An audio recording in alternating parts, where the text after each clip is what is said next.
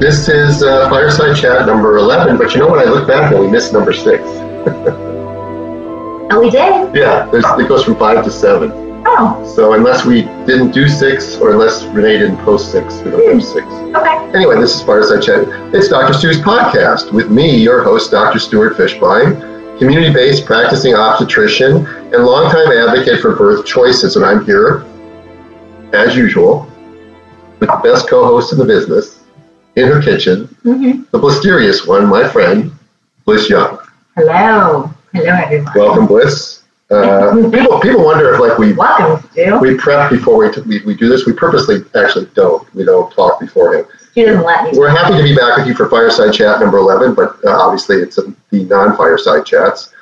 And uh, you can find us at uh, birthinginstincts.com is my website, and you're at Breaking Bliss, B-L-Y-S-S dot com. .com, and then Instagram, obviously you know where to find Bliss. Me at Instagram, I'm at Birthing Instincts, and on Facebook, uh, you know where to find me, and you find Bliss at Birthing Bliss on Facebook. Or you're not on Facebook. Yeah, no, Birthing Bliss midwifery. Okay. And you can write me at askdrstu at gmail.com, and you can write you at, Bliss at birthingbliss.com. okay. Nice color on you today. Okay, I did yoga today, so I'm a little Yeah, disheveled. a little less- Not all dressed up. A little less cleavage today, too. Last time. Got some comments about that. You did? Yeah. Well, that's funny. No, I did. They, Uh, they want more or less? no, they're all women. They're like, Bliss. We don't really have. those titties You know away. what? We don't really have much of a male audience. I would like to have some more males to chime in and give comments. You are one of a kind in a home So Hannah, says, get a, get a candle. What does that mean? I don't know what that means. All right. Um, what was I going to say? So you went, uh, you, you yoga this morning? I yoga. I went for a two mile hike this morning. Nice. Mm-hmm. Where? Cold water. Oh, we were just talking about Stu's going to be hiking in Sedona. I was like, this is really hot. Uh, I'm not good at hiking in the heat. yeah, you know, again, when you, you drive in, the first thing you see is a big sign that says everyone must wear masks in the in the uh, in the in the park. Oh, I know. I'm always like, man. So, yeah, I know that. But it's amazing to me. I mean, it's 100 degrees. Well, it's, it was 80 this morning, but, Mhm, but, and it's, and you're outside middle of nowhere. mhm. And that's going to lead into sort of what I wanted to talk about today, because even though we have great breech birth, which we'll get to, and we'll do a chapter on, on uh, I think we'll set a preview today Okay. in fearless pregnancy. I have to get into the stupidity and the idiocy of what's going on in the world right now. Um, did you want to say anything or do anything before I go into that? Because that's a pretty, that's a pretty, Well, uh, this is your podcast. yeah. So right. I'm to let you just do. I think you've been holding your tongue for a couple weeks on this one. Yeah, Because you've mentioned it a couple times. Like, I just want to talk about nice stuff. yeah. Well, last week was very, we tried to do a very positive one. This one, I'm going to try to put a positive spin on the idiocy that's going on. We'll see. Because I'm in a great, you know, my, my life is pretty good right now. I mean, I'm on vacation. I mean, I'm not technically out of town, but I, I did my last birth. Mm, That's on the schedule. I may pick up somebody next week who's over 42 weeks, or, or uh, you know, somebody who's breech two if I'm still in town. Like I, I, I, I turned down two, maybe even three breeches yeah. in August while I'm out of town. You kind of have to eventually change yeah, the choices are getting, are getting more narrow and more narrow. One woman was told by uh, an ultrasonographer and an MFM that her baby was incomplete breech. One leg was sort of complete breech, the other leg was frank breech. And one of the few breech doctors in Ventura County wouldn't do her because the doctor wrote on the report that she was incomplete breech. That's not an incomplete breech. That's just the frank breech who pulled its leg down for five minutes.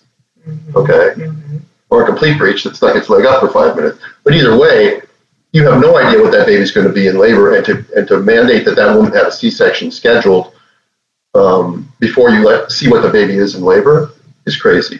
And the misinformation out there about incomplete breech or footling breech, when it really is just complete breeches with their feet below the butt, um, is is mislabeled so often. So many of my breech colleagues, uh, we've all we all talk about this all the time that when people are told that the you know the, if the foot pops out first, people call that a footling breech, which is absolutely not true. I mean, if it's 32 weeks and it's three centimeters dilated and the foot pops out, that's a footling breech. Mhm. But at term, when they're complete and pushing and the feet pop out, that's not a footling breech. That's a complete breech. So it has to do with the um, the hips being flexed or not flexed, Hips right? flexed, knees, fle- knees flexed, right? As opposed to hips extended, knees extended, Mhm. right?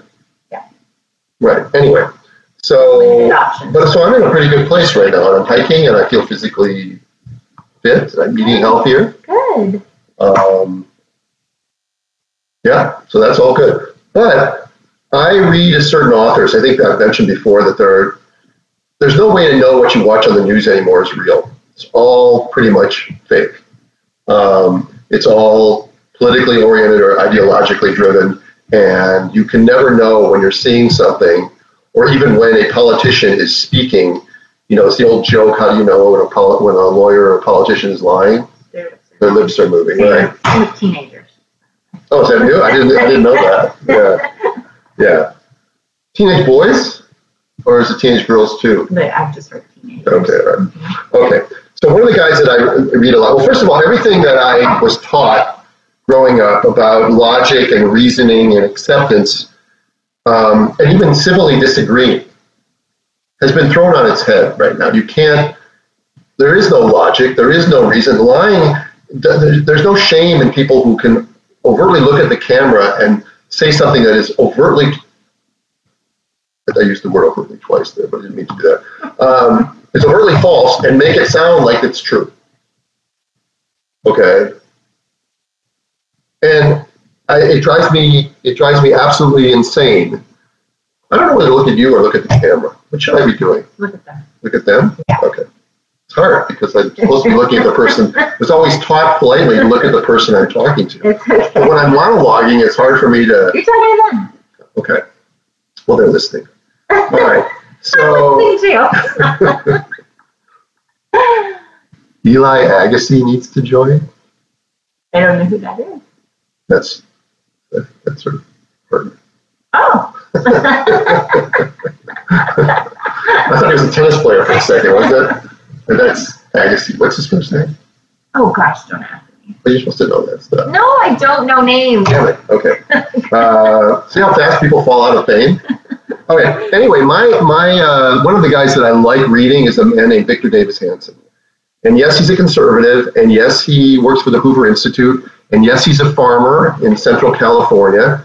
But he is a historian, and he's really wise. And I've watched a lot of his videos on World War II or the Korean War, you know, to learn the history of those wars. Mhm. Um, and there's a great series uh, through um, certain college that he, he works, he publishes through their college. Anyway, I want to read this thing because it's just, the title of the piece is Coronavirus Pandemic Exposing Cultural Suicide by Elites in the Sports, Academia, and Hollywood. Okay, cultural suicide used to be a popular diagnosis of why things suddenly just quit. Historians such as two guys, which you and I have never heard of, Oswald Spengler and Arnold Toynbee, he's a very bright guy, this guy, uh, Mhm. Victor Davis Hanson, Mhm. cited social cannibalism to explain why once successful states, institutions, and cultures simply died off. Their common explanation was that the arrogance of successes ensures lethal consequences. Once elites became pampered and arrogant, they feel exempt from their ancestors' respect for moral and spiritual laws like thrift, moderation, and transcendence. Take professional sports. Over the last century, professional baseball, basketball, and, ba- and football were racially integrated and adopted a uniform code of patriotic observance. The three leagues offered fans a pleasant respite from daily barroom politics. As a result, by the 21st century, the NFL, NBA, and Major League Baseball had become global multi billion dollar enterprises. Then hubris ensued. The owners, coaches, and players weren't always racially diverse. But that inconvenient truth does not stop the leagues from hectoring their fans about social activism, even as they no longer honor common patriotic rituals. All three leagues have suffered terribly during the viral lockdown as American life mysteriously went on without them. And they have almost ensured that they won't fully recover when the quarantine ends. Many of their off pampered multimillionaire players refuse to honor the national anthem. In the NFL, they now will broadcast their policies on their helmets. They will virtual signal their moral superiority to increasingly turned off fans, as if to ensure that their sources of support flee. The universities. Lots of American universities become, became virtual global brands in the 21st century. Sky high tuition, rich foreign students, guaranteed student loans, and Club Med-like facilities convinced administrators and faculty that higher education was sacrosanct. The universities preached that every successful American had to have a bachelor's degree, as if higher education monopoly deserved guaranteed customers. But soon, 1.6 trillion in aggregate student loan debt, lightweight and trendy curricula, ideological hectoring, administrative bloat, reduced teaching loads, poor placement of graduates, and the suspension of the Bill of Rights on campus began to turn off students and the public. If students can Zoom or Skype their classes from home this fall, why pay $70,000 a year for the campus experience? Supposedly woke and informed rioters this summer incoherently toppled or damaged the statues of everyone from Robert E. Lee and Ulysses S. Grant to Frederick Douglass and Miguel de Cervantes. So the public might begin to wonder how the nation's multi-trillion dollar investment in higher education actually serving the country. Soon, popular voting will beget more dangerous questions for American universities. Maybe the country should subsidize the training of more essential electricians, plumbers, contractors, and, and masons instead of unemployable environmental and ethnic studies majors. If the, uni- the university president wanted to devise a plan for how to destroy his university, he could not have come up with a better one than what has happened on campus in recent decades. I probably don't always agree with everything that's going on here, but should I keep going? Up to you. It's my show? Yeah. Okay. Hollywood. All right. Hollywood, Hollywood should have been ecstatic over 21st century globalization, which should have made filmmakers and stars even richer and more popular with potential audiences of more than 7 billion people. But the quarantine has shut down most theaters. Amazon, Netflix, Facebook, along with cable TV, have sent theater revenues diving for years. Silicon Valley can create filmmakers who have no need to get near Southern California. In response, Hollywood counts on bringing back comic books to the big screen or on making poor remakes of old classics. When directors try to make a serious new movie, the result is often a monotony and boredom of thinly veiled propaganda. Viewers can take only so many heroic green crusaders, diverse superhumans, and beautiful feminists, and only so many villainous cardboard cutout Russian oligarchs, toothless and twangy southern Neanderthals, and corporate yes men. The hypocrisy gets worse when Chinese government often adjudicates, adjudicates excuse me, movie content as the price of entering a Chinese market with more than a billion potential customers. We've talked about that. We talked about how on Tom Cruise's jacket in Top Gun 2, they removed the um, the Taiwan and the Japanese stickers mm-hmm. to appease China. Silly things like that. Um, Professional sports universities in the modern motion picture industry all know that what they are doing is bad for business, but they still believe they are rich and powerful and thus invulnerable. They are also ignorant of history and cannot be persuaded that they are destroying themselves. At this late date, all that matters is the country itself learns from these suicidal examples and heals itself. If the U.S. is not to become an extinct Easter Island, it must rediscover a respect for its past, honor for the dead who gave us so much, the desire to invest rather than to spend, and a need for some sense of transcendence. If we do not believe what we do today has consequences for our children after we are gone, there are ancient existential forces in the world that will intervene and it won't be nice. Period. Okay. So I hope I didn't lose anybody who, with monologuing, I don't like to read an article, but that article really touched me this morning because everything about that article I think is is, is how I feel. What's happening in academia, what's happening in Hollywood, and specifically what's happening to me with professional sports. Um, there is no there is no respite anymore.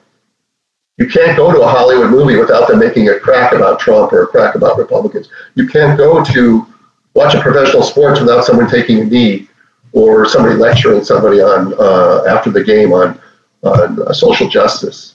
Um, and the universities speaks for themselves. So I bring this up because this is happening in medicine as well, where it really hits home for me. The battle's over over treatments for COVID, the hydroxychloroquine or re, oh, okay, I say the word res. Well, the, the viral, the viral. You know what I'm talking about? Yeah. Remdesivir or something like that. Mm-hmm. Remdesivir, something. Um, it's it, it's it's all political. It's it's like you know, whether hydroxychloroquine works or it doesn't work, all right? Daniel Wallace, who's a he's a who's a OB at C, I mean OB, he's an endocrinologist at Cedars. I've known him. He's published over 400 peer-reviewed papers. he uh, he write the te- he wrote the textbook on lupus. All right, he's used this drug for 40 years. He knows that there's almost no side effects from it. If it works, great. If it doesn't work, it's not hurting anybody. Why are people so angry about it? Why is big tech censoring people who are supporting it and deleting their, their, their posts? You're talking about the doctors. The doctors in Washington, right? Mm-hmm. That got deleted. Right. You know, can you imagine a, a, a black doctor from the South extolling the virtues of hydroxychloroquine gets gets banned if some conservative organization banned a black liberal, the, the news media would be going crazy. Mm-hmm. So what's happening, the divisiveness that's happening because of, of people preaching, people not being tolerant, people not accepting the fact that, that just put the information out there and let, let the American people decide. This goes, this goes with, with what we talk about all the time, informed consent. All right? Let people make their own choices. Absolutely. And I think what's going to happen is that half the country is going to stop watching sports. They're going to learn that they don't have to send their kid to forty thousand dollar a semester or a year college. And they and I don't know. I love to go. I love going to the movies, but I just don't see the movies coming back. Which is bad. Yeah. Right. Um. So there, I just said a lot. You can comment or not. Yeah, I'm torn. Um, you know, is anything that I is anything that I said untrue? You may disagree with it, but is it? And that's fair. But is it untrue? I'm not what he said. what he said. Well, I'm not going to get into the truth of what he said, um, but I can tell you that I believe that um, there's a lot about our history and about the way that things have been done that are not serving all people. And that's why you're seeing things breaking down and dismantling. And I think holding on to something that is broken because it gives us some kind of peaceful respite for people who are living inside of this culture that have not been able to get that um, is um, not it's just not aware of other people's experience. And i get it it's uncomfortable right now and we're having a lot of um, things break down but we're talking about people who are losing their lives who who are kept in poverty who you know there's a lot of other things going on that's more serious than sports and movie theaters. Although i do miss movies. I mean i get it. But i'm also very happy that things are um, are being shaken up. And it and it is uncomfortable and it is unsettling. But i think that it's necessary. And i think that if we take it back to medicine which is where we always kind of can well, find a common ground yeah. and that's what most of the people who are here want to hear us talk about is you know if we look at the broken system of medicine it, it would be good for a lot of those things to dissolve even though there'll be people that don't get the care that they need because of the, the system being dismantled. But if we can rebuild it, we can build a better system than just continuing to say, well, the, the this big, is broken, I but I don't want it to be uncomfortable. I don't disagree with you on, on the premise, but here's the big difference between medicine and everything else I discussed mm-hmm. and what you just talked about, breaking things down. Is in medicine, at least you and I and other people are offering an alternative solution. All right? I don't see the people that are want to tear down the American system or that want to tear down what they consider to be inequality, offering something that, that can logically, economically, or in any way possibly work. They're, they're tearing stuff down before they have an answer. You would never do that. You don't tear a building down before you have actually plans to build something new in its place. That's how you do it. You know, you don't you don't tear your kitchen down, but then you haven't met with an architect yet. You might get a divorce and not know how you're going to rebuild a new relationship. I mean, you know, you don't always have. No, but you know you're going to go on. You know you're going to have an apartment to live in. You know you're going to still go to work that day. You know you're not tearing down. You're talking about tearing down everything in medicine. When we talk about how the hospital model of obstetrics is not done a service, we, we've offered an alternative, a midwifery model of care. Well, I got something we'll talk about here with talking about um, checklists. Um, and I'll, I'll get into that. Maybe it'll, it'll, it'll relate how they talk about how you're supposed to have checklists when, you know, and all the things that you, and there's no, but the system doesn't offer any time for that. You don't have time in the middle of a delivery to take a time out with everybody and the baby's heart rate's at 80. Okay, time out now. Or we're going to put a vacuum on. Is everybody in place? Are the NICU? You know, this is what they're talking about. So it, they live they live in a world of academia with, with with no reality. But we offer an alternative to that, like breech home birth Mhm. or breech birth anywhere. You know, Mhm. um, but the, but what's happening with with like professional sports? Let's just stick with professional sports because it's the thing that bothers me the most. First of all, it's weird. I watched hockey yesterday. Mhm. They they're they're some. I think these are these are still practice games. I think their regular season, the little playoff they're having starts tomorrow. But they, they're piping in sound. There's nobody in the stands Yeah, it's different. it's just weird. And I told you, I think last time I said I watched golf for 20 minutes. Guy hits a perfect shot two feet from the pin, and there's no applause. Yeah. It's just, uh, you know, when you've been watching something for 50 years, and suddenly it's different, it's really hard to to adjust to it. Yes, we're adjusting to new things that feel very uncomfortable. But I'm also not sure that the these these precautions that we have, which are being constantly altered now, now we're supposed to wear goggles. I don't know if you heard that. Now I. Okay, yeah, Fauci says we should wear goggles now. So, um, but, but all these things are changing constantly, and I'm not even sure that they do any good. Like I told you, I went on a hike this morning, we talked a little bit beforehand, Mhm. and there's a sign up in the canyons that says you must wear a mask. It doesn't say, please wear a mask. It says you must wear a mask. Well, today, less people were wearing masks today than they were a week ago when I went a week ago. Mhm. Um, so people are starting to really get fed up with the idea that I'm outdoors in 80 degree heat, which is now 90 the last hour. Mhm. Um, and I have to wear a mask when I'm walking by myself or somebody else is coming the other way and we're outside. It, it makes it, it's it's all it's all lunacy and and, it, and people don't trust recommendations anymore and people shouldn't. And every day I hear stuff from people who've been told silly things by maternal fetal medicine specialists or, or their OB, and, and, and, and I, I don't know what to tell them other than I don't know how we trust anything that any doctor says anymore Right.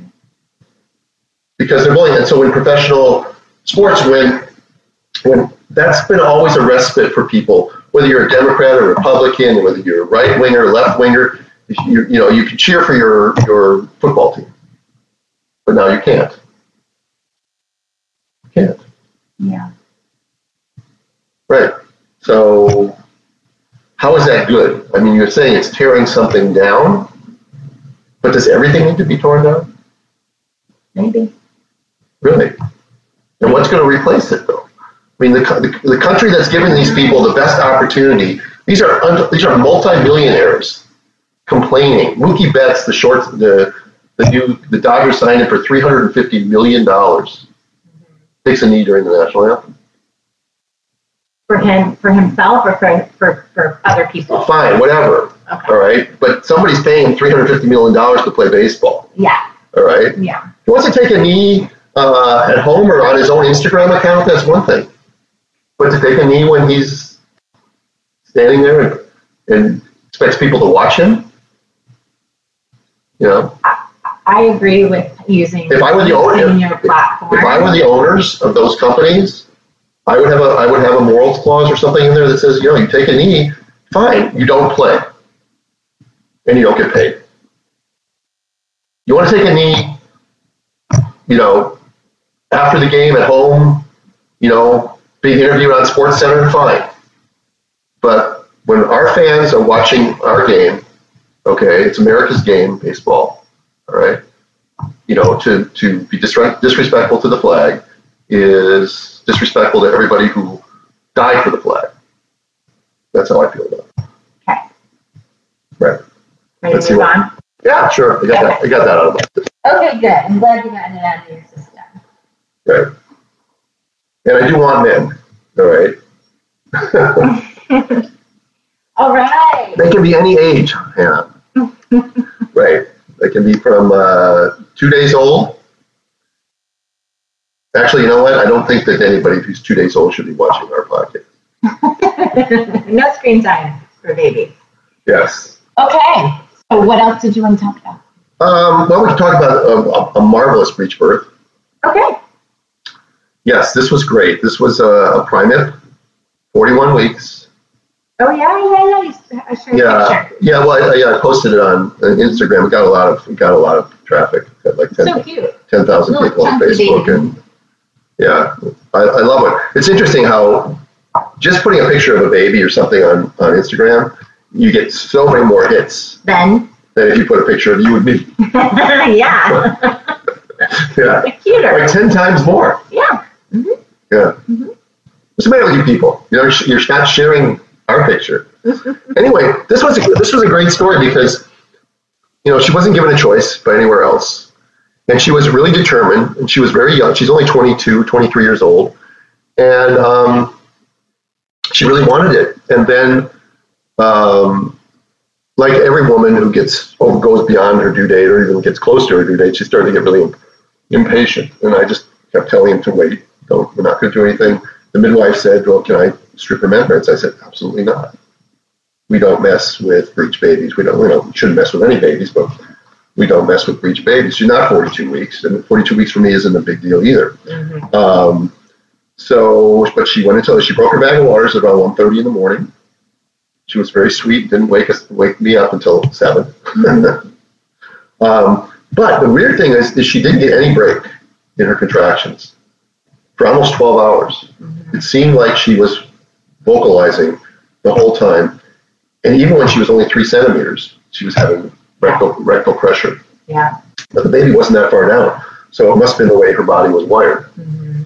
and uh, and then she got to about six to seven centimeters, and she'd had it, and she just said, "I want to go to the hospital." And we had a great support team. We had a great doula and a great midwife, and my student was there, and her husband was really supportive, and she was in the tub, and we said, "Okay, well, we're going to hydrate you. We're going to get you out. We're going to give you an IV." And we're going to hydrate you, and we're going to recheck you again in about a half hour, 45 minutes. And if things haven't changed at all, then we'll, then we'll go to the hospital. She was also GBS positive Mhm. and didn't want antibiotics. And she'd been ruptured now about 13 hours, I guess. And after she got the IV fluid, her contractions did space out a little bit. She got a little bit of a break. She was on the. I checked her, and she was just a, like a swollen anterior lip. Oh, beautiful. Mhm. Yeah. So she was just hitting that transition. She was pushing, you know, with an undilated cervix, which you and I've seen before, where you got you got to either, you know, in a primip, it's really hard to reduce it. In a multip, you can sometimes just like take your fingers and slip it right over. Mm-hmm. But um, anyway, so she, we got her, you know, we got her in lithotomy position, and I was able to reduce the cervix with, after about maybe 20 minutes, I was able to get it out of the way. And then I told her if she wanted to turn over on all fours, she could. She, I don't want to. this happens a lot with my clients. A lot of my breeches, you know, we're trying to get them on all fours. They don't want to go on all fours. Mm. You have any thoughts on that? Um, of why they wouldn't want Yeah. to? Yeah. Is it harder? Is it harder and on your knees? Is it more? Is it easier just to lay there on your back and Um, no, I mean, I think I think sometimes the thought of changing position sometimes can become overwhelming. Like women who even know that they want to be in the tub, and I'm like, okay, it's the time to get off the toilet and into the tub. Do you want to do that? And they're like, I don't know if I can move. And we're like, we can help you. And then they, you know, once once we're actually physically helping them do it, they feel better Yeah. that they've made that choice. But I think it's such an intense experience. They're just afraid of, or it's hard to imagine changing. So that might be it. well, she pushed heroically, and it was, you know, gain a millimeter, lose a half a millimeter. You know, and they would come come a little bit further down, a little bit further down. As soon as she stopped pushing, go right back up. But she was getting, yeah, she was getting a nice break in between. Mhm. Baby's bottom got so black and blue. Mhm. Eventually, she began to rump, Mhm. and then it would go back in again, and it would rump. And the husband was to say, "Honey, I can see her butt," and it's like, you know, there's about this much of the butt showing, and I don't want to say anything about like that's like, like it's going to be like this. like ten I don't want to. I don't want to discourage anybody. So he's just mm-hmm. he's, he's cheering around. It's the greatest thing. And honey, it's your butt. And then after after the birth, he says, I couldn't believe it. I thought I thought that that was her butt. It says, no, that was just her thigh. anyway, so she came, so she got it down, and she was able. We were putting warm compresses on her bottom, and she was able to bring it to where it finally stayed. And once it stays there, then things happen fairly quickly. She couldn't resist pushing. I mean, even though I told her to take a break and blow, she the contraction she was pushing anyway. And baby did this beautiful rotation, just like it spoke, just like just like in the lectures and textbook, rotated to uh, tum to bum or, or, or sacrum anterior. And that, so I knew at that point that the arms were going to be in the right position. But of course, she's on her back, so she needs a little bit of help, sort of like in the video um, or the documentary with baby Aurora, where that baby, if, if Sarah had been on all fours, that baby would have been hanging there and come out by itself. Same thing here, except this baby was a little bit bigger, a lot bigger. uh, so she got the legs out by herself, and then I just used a little towel and I rotated a little side and I swept the left arm out, and then I turned the other way and the right arm just popped out. And then we just lifted up and did the, what's called the Mauriceau Smellie Veit maneuver and kept the head flex and head came out and she delivered over an intact perineum. It's amazing. Nine pounds, two ounce. Good for her. Each baby. Yay. Yeah. That's awesome. Yeah. And baby, baby was, you know, had a, a little bit stunned when it came out, but by one minute, I think we gave it an eight on the APGAR. Uh, very gurgly. Um, lots of fluid in the lungs. Doesn't get the chance to clear the fluid as much as the head down baby does. Mm-hmm. But baby cleared it on its own. A little bit of postural drainage. Um, but just turning the baby from side, you know, side to side, baby cleared it on its own, and it was great. It was great, and we're going to go see them right after uh, today's um, Facebook Live do postpartum visit today. So great. Congratulations. Yeah, that's two breeches, uh, two primip breeches, which is great. I, I you know, uh, multi breeches I love because they always work, mm-hmm. but it's the primip breeches that really need to have vaginal delivery. Yeah, avoid that first C Yep. Right. Yeah, exactly. Right. So I feel really good about that. So even though what I do is considered outlying, what I to do would be considered, you know, if if academic medicine ran Instagram, I would get banned. because what I do is not the mainstream. No, no, and we know that, but we take a risk with um, kind of being on the on the fringe of things. Which Yeah. is one of the things I really respect about you is that you continue to do that even though I really want to keep doing it's it. challenging. I want to keep doing it. I just need to have a life in between. But I, but I, I really would love to. I don't even, you know, I don't see how we even get back to teaching again. I mean, I've, I've had medical students call me right now because medical students because they can't find anybody who they can't get a clinical rotation right now. Mm, So there's just the, the, everything is disrupted. I mean, it's totally, just totally disrupted. totally. Um, you know, I keep reading on my Google feed uh, for home birth that there's more and more people are having home births, yet I don't see, you know, I don't, I don't see the percentages rising dramatically anywhere. I mean, But I'm glad that it's being talked about more, especially in a more um, public forum. That's great.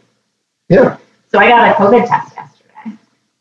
you told me you were going to get it. I know. I just thought it would be interesting to hear like how the experience was. Yeah, did you get it Tuesday and get the result back, or did you? No, no, no. I couldn't go Tuesday Oh. because the wait was over two hours, and I had to take. Was it a drive-through thing? Uh-huh. Right, right, right. I had to take my son to a dentist appointment. Yeah, so tell us I about that because I, I, I, everybody wants to sort of know that nobody really knows how to do that. Yeah. So I'll put the link on my Instagram of where you can make the appointment. But it was really easy, um, and it was either covered under my insurance or free. Um, and you know, um, they Do, they take your insurance card? How do they? How does that work? My insurance doesn't start until August, so I just said I wasn't, but they asked for it. Oh, and if- offset some of the cost. So if you did have one, they would take it. They would make a Yeah, and they also ask when you're driving through, they say, you know, your donations help make this possible, so people can also donate. But um, they give you a little text message with a confirmation number, and they say that you can't come in without an appointment, and you kind of meander through this big. Where, where, parking where, lot. where, where did you go? Mine was on Canoga in in Woodland Hills. Okay. Um, I think there were like six different spots, and um, they give you a window of time that you need to go in, and then they tell you you can't eat or drink about 20 minutes before you take the test. They confirm with the your um, reference number that you have an appointment, and so they have your information and they put it on a little bag. It's like a drive-through. There's somebody standing there with like a little screen. Mhm. something like, yeah, can, can you order like for afterwards? Can you get like a uh, like a uh, burger animal style or something? No, no burger animal style. So then they hand you a bag that has the tube in it, you know, like have a little tube and a swab. I did the oral swab, if it wasn't a nose thing. Oh, really? Okay. Mhm. So what what's the difference? I don't, I don't know. Oh, okay. Because the nose one, everybody says is sort of uncomfortable. Well, I think I've been hearing that it's not as uh, aggressive as they were doing it in the beginning. I think they've learned a little bit too about the nose swab, so that it's not going back into your brain anymore. Um, but then I drove to the next spot and they said, Have you done this test before? And I said, No. He said, Okay, I'm going to walk you through it and showed me exactly how to do it myself, how to swab and then put it in the tube. And then he's like, Oh, first he said, It says only roll your window down two inches, right? And they're standing over there with masks and, and, and he's like, Okay, roll your window up and cough into your arm five times. So I did that first. My battery's running low. Um, so I coughed into my arm, and then he showed me how to swab. And then you drive forward and you drop it into like a mailbox kind of thing, where it, and so no one ever Does it have your name on it? Does it have your name or does it have like your your, your The- number? Yeah, from the, the first spot where I gave him my confirmation number. And you do all the sign up online. Then. Yeah. Right. Yeah. It- So why does it take two hours to get through? Is it just that many people? Yeah. Oh, okay. it It sounds, like it's, it sounds like it's pretty fast. It wasn't that bad. It was just the way, you know, the out, and it's constant all day long from 10 a.m. to 4 p.m. Just constant people. And going. then how long does it take to get the results back? I should get them back right after the podcast. I'm negative, by the way, Oh, how do you know? because they're negative. I'm only Oh. taking it for my clients Right. to feel more comfortable that I have a negative test. But the client, the people that I was supposedly exposed to, that her mom was So positive. anybody can do this negative. now. Anybody, Yeah. anybody can do Well, they asked me a few questions in the beginning, online. Uh-huh. They Right. said, um, do you have any symptoms? Which I don't. And then they said, um, have you been exposed to somebody? And I just said yes, even though it was the secondary exposure that I talked about last week, um, because I, I knew that they might say no if I said yes. And then they said, are you know, are you one of these people? And one of them was like a healthcare worker. Um, so I said yes, and So- I think that's why I was able to. When they ask you if you've been exposed to somebody, you said yes. Did they ask you the name of the person? No, Okay, good. I, but I thought, you know, I'm glad they don't. Believe me, I, I wouldn't give it out anyway. Well, if I'm positive, they said they will contact me to, because they're trying to do contact tracing kind of thing. So I guess if I'm Yeah, I know. I'm still being harassed by somebody from the health department on one of my patients who was pregnant, who got who was positive for COVID at like 30 weeks. You know, and she delivered like two, three months ago already, and they're still trying to contact me and want me to like fill out a whole bunch of information on her, Mhm. which I don't really have because it all it all the whole questionnaire is about, is assumed she had a hospital birth with her twin. Mhm. So they're asking me about her medical record number and her, you know, and all this stuff, which which isn't doesn't apply. But also, I, I have this thing. I know that maybe it's my civic duty, but then of course I'm me. so, uh, but like I have something from Cigna also wants wants me to fill out a, three-page form.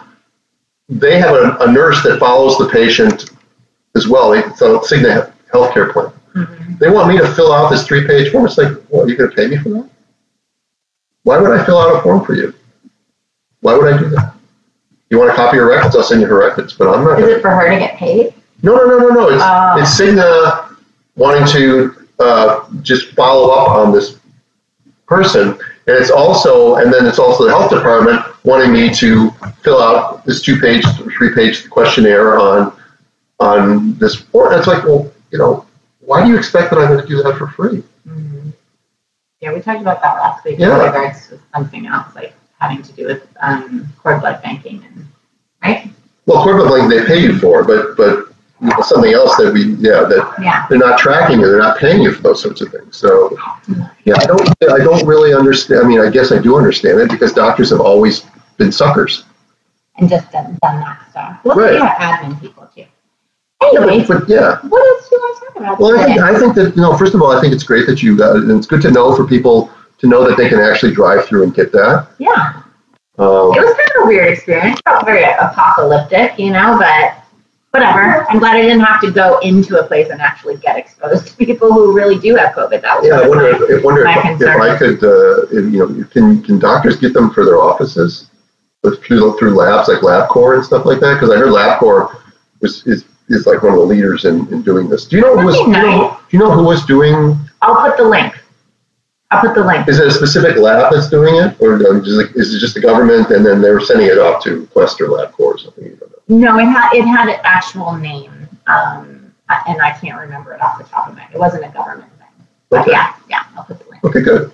Yeah, I I've got a couple more things that I wanted you to get off my chest today. So I think we'll might as well just getting stuff off your chest day. Well, that could wait. Okay. Um, so again, I, I, I have said so many times before that the way academic medicine works is not practical. It's not, you know, it, it- it's like they, they sit there and they think things up and they make, they make more work to do and they think that they're doing something good. And I, and I truly believe that they actually believe that. But it, it's it's it's like not how normal people think. It's not at least maybe I'm not normal, but it's not how my midlife people and people that I work with they would think like this. But here's here's a typical thing. They they send out a thing. The Society for Maternal Fetal Medicine sends out a statement on operative vaginal delivery, which means forceps or vacuums, and they they've designed a checklist for performance and documentation. Okay. hmm So the, the introductory statement, oh, is it over? what does it say? We're having having. trouble playing this video. Did I get, did I just get banned for something? Did Facebook ban me?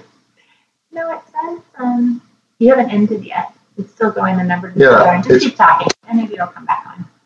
Okay. Just keep going. Yeah, if, uh, Laura or Hannah, if you're still listening, could you just send me a text, a message to Sorry, make sure I'm that, having some technical difficulties over here. Yeah, I just want, I, I, I'm, I'm suspicious that I was talking about the wrong things on, on Facebook and I got banned, okay? Um, all right, so anyway, so they, they introduce it by saying reducing the rate of primary cesarean delivery is a major maternal safety goal in contemporary obstetrics. You can see what I wrote right next to it. Oh, Is it? yeah. Since when? You know, they make a statement. So this is kind of this is this is this is called a straw man argument. Mhm. All right. They made a statement that really isn't true. All right. Because they're not really trying to reduce the rate of primary C-section. Okay. They they say it because it sounds good, but they're not they're not doing it. This has never happened before. No. It hasn't. Uh, use camera. I'm using the camera.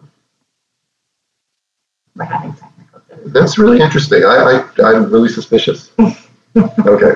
Um, it said that in uh, OBGYN residents who completed their training in 2019 reported they performed only 14 vacuum extraction deliveries and only four forceps deliveries during their entire training. And I, and I put four question mark, like, I, I, I- I would suspect they've done zero forceps deliveries Yeah, in their training, yeah. because it's not being trained anymore. Yeah, and unless some institutions are doing a lot of them and then they average it out, because I would say maybe five or ten percent of residents probably get training in forceps. Wow, that's amazing. It's terrible. hmm Um, let's see, for medical legal reasons, optimal documentation requires the recording of several specific elements that are unique to forceps or vacuum delivery. Reliance on memory alone may result in one or more elements being overlooked. Okay. So again, who are we documenting for? The administrators and the lawyers. Yeah, hmm the baby's out. All right, you write your note, but no one's ever going to read your note again if everything's fine. Right. So you're documenting if something isn't fine.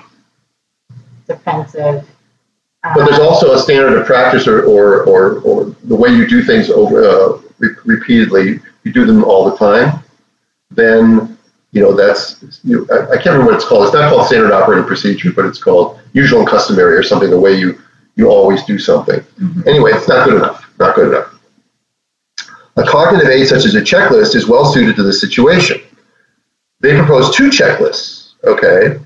For the checklist design, we follow the guidance of Project Check's checklist for checklists. you see where I'm going with this? Okay.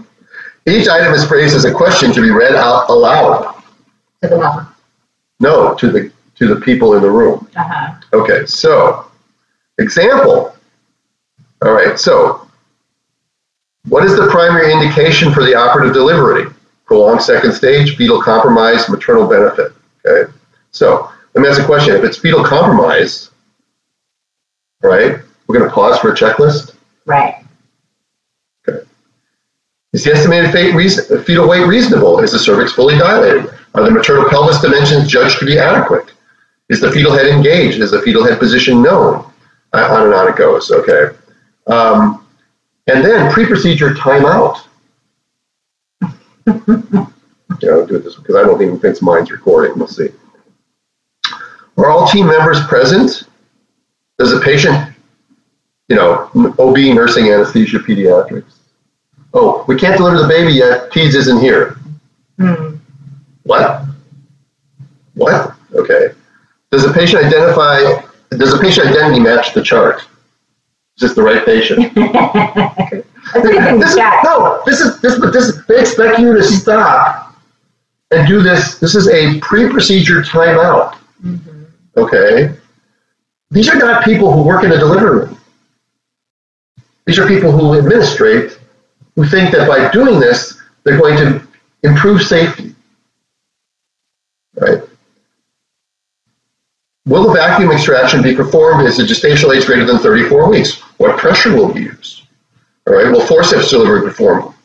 Uh, are contingencies in place for cesarean delivery? Is anesthesia adequate? Has the patient's bladder been emptied? What will be the indications to perform a episiotomy? What pre- preparations have been made for possible postpartum hemorrhage? Um, the same as every birth. Right? Mhm. Okay, but this is how this is how the people that run my profession think, and this is how young doctors are being trained. Mhm. Drives me crazy. So I take this. All right. Now I understand documentation, writing a note. That's all important, but it's not the important. It's not the most important thing. Stopping to announce that is everyone in the room, and let's check the patient's wristband. And so when a baby is heart rate is at 80, Fuck it. No, fuck it. Thank you. Yeah. Fuck that. Yeah. Not at all. Okay. So Laura says she can still see and hear us. Okay. Hannah can hear us, but she can't see us, I guess. I've got a good question here. Okay. Dr. Stu, how do you think we can reduce racism in the birth world and reduce the African American mortality rates? What would be practical steps? Why don't you tackle that first? and then I'll- they asked you. Okay. I think it has to do with some of the earlier. Well, sure it does. It- Sure it does. Um, I think I think that this is a this is a really it's not a one answer. It's not a one solution answer, right? Because it goes much much deeper than that. It goes into you know access to healthcare and poverty and the whole healthcare system and um, how monetary rewards are, are in, in certain in certain things and how the the the state pays poorly for people on state funded um, programs like Medi- Medicaid. Medicare, Cal. Well, Medi-Cal here in California, Mhm. Medicaid is, is you know is nationwide, Nationwide, right? uh-huh. And so, in order for doctors to be able to provide care to those women, they have to do large volume. And I think whenever you do large volume, you are going to diminish quality of care. All right. Um, getting into the into the areas, uh, you know, I you know people are going to yell at me for saying this, but I don't really see color when I'm taking care of a client. Right. I think that that we're blaming sometimes the race of the client, and I, and I understand that there is definitely higher mortality rates, higher stuff that, go, that goes on in the black community, but I'm not I'm not necessarily sure that it's that it's racism that's doing it, unless it's a different definition that I have of racism, which is how you know we see a person not by the color of their skin, but by the content of their character, but more to do with poverty, more to do with um, the way this, the way the medical system is set up. Uh, I think that the, the the redistribution of healthcare in such a way that getting rid of some of the middlemen that are making a fortune and having you know almost like vouchers for for um, public schools so people can decide where they want to go. If, if, if people are going to get money from the government to pay for certain things, the money should, the people should be able to decide how to spend the money. It shouldn't be going into these these these mills that run these these clinics that run, you know, hundreds of people through every day, and they they can't possibly give them good care or they get good give even good access to care. Like they have to wait two hours for a five minute visit, that sort of thing. You're, you're puzzled. I'm listening and then I'm going to respond. Right. So I think, you know, again, getting, changing the way, at least in OBGYN, which is what I think you're talking about here, is getting more midwives involved. Um, I don't, I, I'm not a believer that, that a Asian person needs to be taken care of by an Asian midwife or a white person by a white midwife or a black person by a black, black midwife. I, I, I just, I just find that that's, that's divisive and that's going to end up leading to more schism in the healthcare system because we, we you know we, we are all this we should be all treated the same when it comes to healthcare. Yeah, but we're not. And the and the statistics are real. Right. And they are not just people who are low income, although I agree that medical care is horrendous. Um, I myself have been on Medi-Cal um, with my family, and the treatment and access to care, not being able to get appointments, the kind of appointments that we got, the kind of care we got is just ridiculous. Um, so that's a portion of it, but there are black, wealthy, um, successful celebrities who also had things missed and and were at risk yeah. of dying. So it's you know there is evidence and proof that it doesn't just have to do with the low socioeconomic; it's across the board. And um, so not. I, I have a black couple in my care right now, and I absolutely acknowledge and see that they're black because I know that they have more fear right now because they're having a black boy because they're in the middle of a pandemic because if they get transported I won't be going with them that they're at higher risk of having uh, subpar care. Um, there is discrimination that's in the textbooks about how these women, you know. Right. So you're stating the problems, and I agree with you. But what's the? How would you solve that problem? That's what she's asking. Yeah, but I just wanted to make sure and address some of the things that you said. Um, so getting access to midwives agreed. This is part of that dismantling the system because we need to uh, have midwives more integrated into the system, and they're not. Dismantling the medical system, I'm 100% behind. So that would be that would be one of the main ways is and getting access to more midwives of color because uh, women who want to see more of themselves represented and feel like they are going to be more heard and understood with like-minded people. So I think that a larger percentage of um, Black midwives helping them have access to that kind of care and having midwifery, and then acknowledging that there is racism as part of what's happening in the system. I mean, it's integrated into our system. Right. I, I, think acknowledging something is one thing, but I'm not exactly sure how that. I mean, the answer is really difficult. That's what I said earlier. It's not. It it's not difficult. a simple answer. It is very difficult because because you can't suddenly tell people who don't think that they're racist or don't think that they're doing something different that they need to do it differently. I'm not sure that that having like diversity type training that sort of thing. I don't know that that helps or not. I think it might help some people it might, but my, I look at my children and I don't think my children see the world like, like my generation saw the world. Right. I think that they're, they're much more, uh, I'd like to say colorblind, although I'm not now colorblind necessarily isn't a good thing, but, right. but they're, they're, they're much more indifferent, the idea that, that they treat anybody differently. So I'm hoping that that's going to be a change. I don't know how you change the system. We can't get a system to change on something like breech delivery. I mean, how are you going to get it to change on racism? I, I just that's I don't know. Yeah, it's it's it's not an easy thing to tackle, but it's a great question, and I'm glad that you brought it up. I think so. I think people need to. I mean, I think that all all clients, but especially those of minorities, need to know that they have the power to seek out other options they need other options. Right. And they need to have access to that. And and we have to admit that it's very difficult right now to get access to care and to feel safe. And it's um, it's not okay that um, that brown and black women are feeling afraid to that they might die because someone's not going to take care of them or is going to ignore when they're saying Yeah. that something is wrong and it's not going to listen to them. That is a big problem, and that is, I believe, one of the ways that we need to start um, in in the ways that we are starting to have these conversations. You know, I wouldn't have considered myself to be someone who um, was not sensitive to racial issues because I come from a biracial family, and um, you know,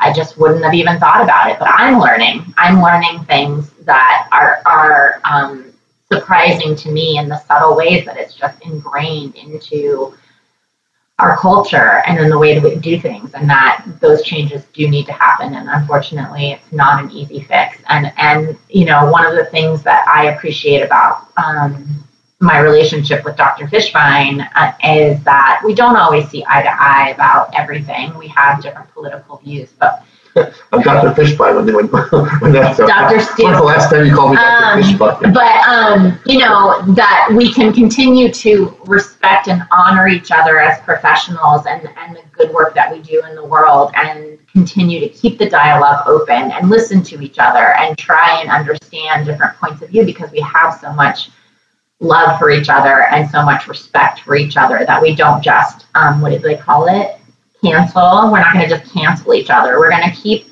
talking about it Right, that's why how I even opened up the whole thing when I talked about that, that just having a, a dialogue between two people who disagree, you know, it, it, that that used to be the norm. You used to be able to disagree with your neighbor and not like, you know, burn down his house. Yeah, well, part of part of what I understand about what we need to do to start to break down some of these conversations is that we need to put ourselves in a situation where we feel a little uncomfortable. And I have to admit, I feel a little uncomfortable today. I feel a little uncomfortable about how different our opinions are about these issues. But I hope that we can continue to keep talking about them, and I hope that we can be an example of two people who can be loving and listen and hopefully listen to each other and learn more and um, become more aware so that we can make a better impact in some of these things that are such a big deal. And you're right,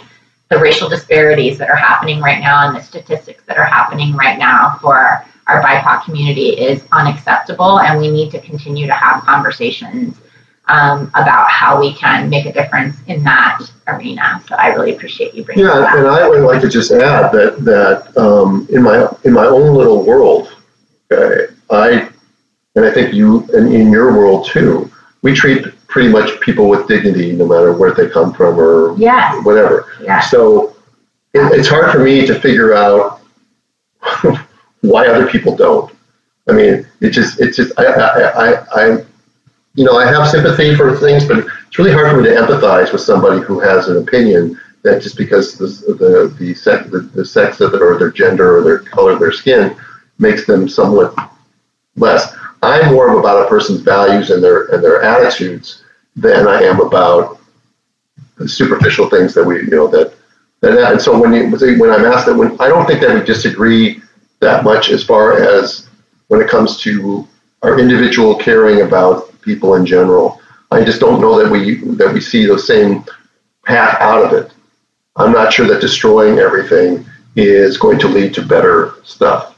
Uh, I just have more faith in in working within the system, like Martin Luther King did and Gandhi did, whatever, as far as peaceful stuff, um, making changes than than some of the let's let's tear it all down. Let's tear it all down. but, but let me let Yeah, me let me make a point then. Good, we'll finish with this Yeah, because you're going to be done here. yeah, I'm gonna be done in a minute. Right. Taking a knee is peaceful.